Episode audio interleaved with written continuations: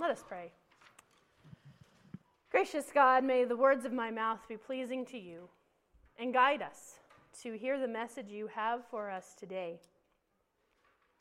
May your Spirit reveal yourself, your ways, your understandings. We pray all this in Christ's name. Amen. I love that picture. So I was in college, sitting in a church service, very similar to this one, as an intern actually, in the United Methodist Church. I was at Kearney First United Methodist Church, and I was sitting there, and all of a sudden, in the middle of worship, this thought came over me that was if Jesus isn't the Son of God, I belong to one of the biggest cults in the world.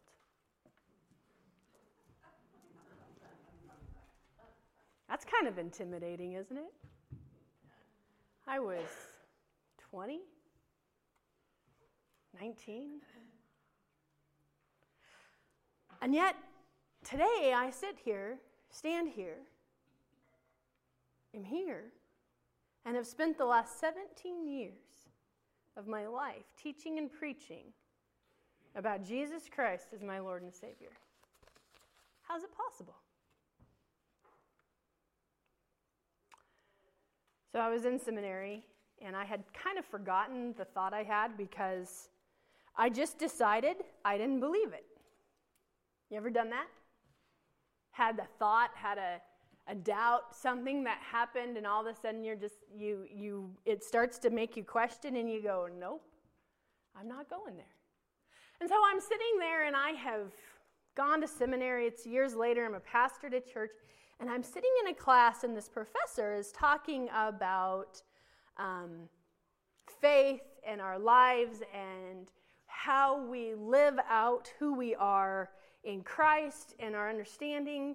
And she says, You know, she says, I just want you to think about the fact that we live in a world of dichotomies. It's a big word, isn't it?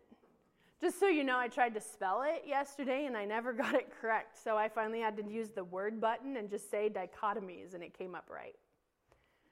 We live in a world of dichotomies, and what she means by dichotomies is we live in a world where we have things that look like they're opposites, but in reality could not exist without each other. Do I have any scientists in the room? Okay, so what is cold? Cold. Weather. What is the what is the definition of cold? The absence of heat. Cold is actually the true definition of cold is lack of heat. So you can't have hot or cold without each other, right? Because to have cold, you have to first experience heat. And to have heat, kind of have to experience what it is to not have it. Light is the same, dark is the absence of light. And so she's going through all of these, and all of a sudden she's sitting there and she, she says, Just so you know, doubt and faith are the same way. She says, You can't have faith without doubt, and vice versa. And all of a sudden I'm sitting there and I have and I'm feeling it just today, right now. This chill comes over me and I go, That's what that thought was. It was my doubt, and it's okay. Because I can have faith in it. You know, I kind of understand Nicodemus's confusion this morning. Can you? in light of that whole doubt and faith conversation and Jesus talking with him. You know, Nicodemus, we don't know why he came in the dark, in night. Some people think it's because he came in secret. Some people say that he came in dark because it wasn't necessarily in dark, but it was that he didn't understand and he didn't comprehend what Jesus was doing. And so he comes to Jesus and he says, I'm going away, um, Jason. He comes to Jesus and he says, Jesus, help me understand this whole thing that you're teaching, this kingdom of God. And Jesus says, Well, just so you know, Nicodemus, nobody can enter the kingdom of God. Nobody can know God's glory. Nobody can understand all of this without being born again. Anybody get that? Because I sure don't. And Nicodemus is like, What? You know, it's kind of like it's Nicodemus's doubt moment, just like mine happened with the whole if Jesus isn't the Son of God, I belong to the largest cult in the world. Nicodemus's was, I want to believe, Jesus. I want to have faith. I want to follow this, what you're teaching. I'm, I'm just questioning and I'm unsure. And Jesus sits there and says, So here's the answer. And he doesn't really give him an answer. Why?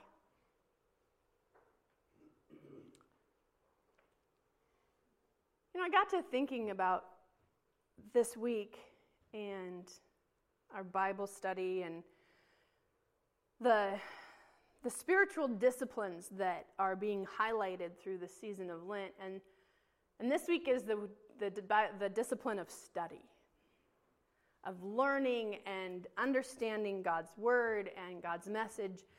And, you know, a lot of times, a lot of times, do you guys see my cool picture? Matt and I found it.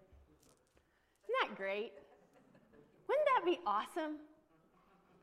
To have a telephone and, and, and to have the old style version of telephone to God, where you just went and picked up the can and you went, okay, God, what do you need me to do today? And you put the can up to your and it was like this booming, you should do this, right? Wouldn't that be great? You know, and, and sometimes we get to a point that people say, well, just go to Scripture and you'll get that, right? I don't know about you, but sometimes when I read Scripture, that becomes even more convoluted. And not saying that Scripture doesn't give us responses and answers and understanding, but sometimes I don't exactly understand what I'm reading. Any of you ever had that? I've had people tell me, I had one lady who, um, she and her husband ended up going into the ministry as missionaries. And she came to me after church one Sunday and she goes, Your Bible reads a lot different than mine. and it wasn't that it was a different translation or a different version. She's like, When you tell us about the scriptures, she goes, I start to understand what they're trying to say. She goes, Sometimes when I read the scriptures, I don't understand what it is that is happening, that is being shared here. Now, I'm not saying that we shouldn't read Scripture because we should. But the reality is, is in the United Methodist tradition, we have this really neat understanding of our faith life and of how to deal with the doubt and the faith question and what we believe and understand and how to comprehend what God wants us to do and be and act, how God wants us to act in the world. Any of you ever heard of this famous term in United Methodist circles, at least, the Wesleyan quadrilateral? I see a one nod. I'm glad. What's a quadrilateral, Matt? A four sided shape. And so the Wesleyan quadrilateral is a four sided way of understanding God's will, God's work, God in our lives. And and the first and foremost is always Scripture, right? Always the Bible, Scripture, reading.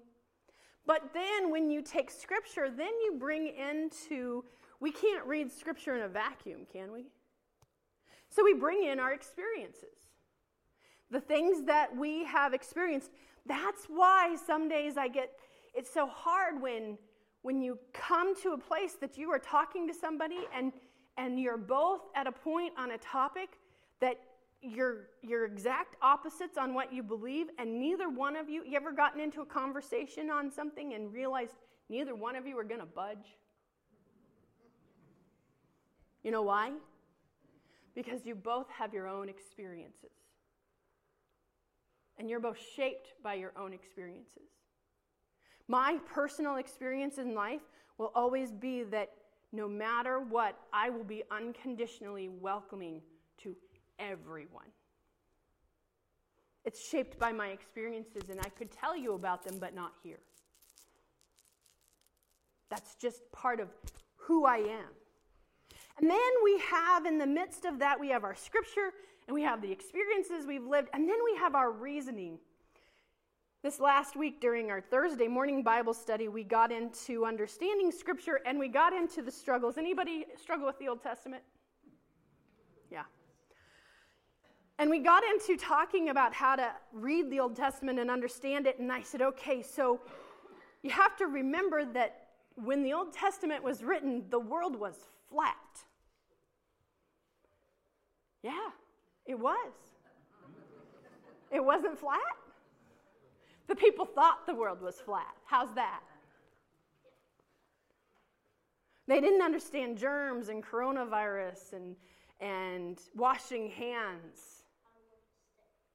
Exactly. And then we have, so that all, so now that we understand the world is round and the earth orbits the sun, not the sun around the earth, and we have all of these sciency things that have affected us because even if we don't agree with them, they still make a difference in our views. It affects our faith. And then we have the traditions that we stand on and the traditions that we have learned growing up, the like having turkey and ham. How's that? At Thanksgiving. Yeah. Or dressing, because it's all about the dressing, some people tell me. But we have those in the church too baptism, communion, how often we have those two, how many times we baptize, how all of these things happen, understanding Scripture, how we read it. And you know, all of those things come into play, and then what happens is we, we, we sit with ours and then we talk to somebody who's sitting with theirs. And we talk to somebody who's sitting with theirs. And the reality is, is all of us are at different places and different understandings and different ways. And all, sometimes we're doubting, and sometimes we're, we're having faith, and sometimes we're, we're wrestling, and, and, some, and we're always doing all these different things. And the reality is, at the end of the day, none of us have that. So, what do we do? You know, Nicodemus, interestingly enough, if you keep reading about him in the book of John, we have today's scripture where he's asking Jesus all of these questions. And Jesus is sitting here going, Nicodemus, you're not understanding the things of the world that I'm telling you about. How are you going to explain, understand the things of heaven?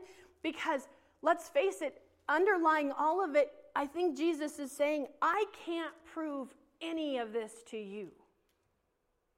I can't I can't share with you why, why it is the way it is. I can't prove it. I can't help you understand. I can't believe for you. You ever wanted to believe for another person? To just take from your head and your heart and your understanding and hand it to them and say, Look, this is where I'm coming from. We don't have that. And so, what do we do? We study. We have conversations where we sit and we listen to how people see God in the world. And we listen to different people talk about Scripture and their understandings and their experiences. And we, we hear people talk about the amazing ways that God is working in their lives. This happened just this last Thursday at Bible study. It was amazing. We sat there and, and kind of started with how has God, well, we didn't kind of, we started with how has God been revealed. And it wasn't just through scripture, it was through the interaction of people and things we watched and how, how people were at the right place at the right time and everything just sort of went chink and chink. And you sit there and you go, wow. And your doubt gets a little smaller and your faith gets a little bigger until the next time. You know, for not understanding, Nicodemus had Jesus teach him all these things in this those very popular verses that we have. For me, it's always John 16 and 17. And that born again idea and the understanding that that comes from God and it's the work of the Spirit, and we can't do it ourselves, and we need God for that. We need the Son of God, Jesus Christ, to reveal and to show us and to come and save us from our doubts. from our fears, from our frustrations, from all the things that keep us from God. I loved David take off, put on. And when we get to the resurrection story, guess who's going to be there? Nicodemus. Because he took off his doubt and he put on his faith. And he worked through it. And he continued to struggle and question. And I truly believe the Spirit worked. Just like it does for us today. So I hope as you continue in our journey toward the cross, we can journey together. This is why we're offering the book study that we are, is so that we can all gather together and learn from each other and come in our faith, come in our doubts, and our questions, and our, oh my gosh, you'll never believe what I thought about last Sunday. You know? It's a thing you share at Bible study, isn't it? And then you talk and you interact and you pray. And you go home and you read. And you let the revelations of God come. And at the end of the day, you don't quite get there. But you remember that we have a God who wants us to know, to believe, to understand. We have a God who wants us to be saved. The question is are we doing the actions, living it out in such a way so we can? That's our call this week. Last week to worship, this week to study, to grow. Thank you, God. For your Son, our Savior, whose resurrection power gave us the gift of the Spirit that guides us, that encourages us, that helps us with every doubt to grow in our faith, and helps us know as we grow in our faith, the doubts will come. But in all things, we don't have to be afraid because we walk with you. We pray all this in Christ's name, remembering you never leave us or forsake us. Thank you, God. Amen.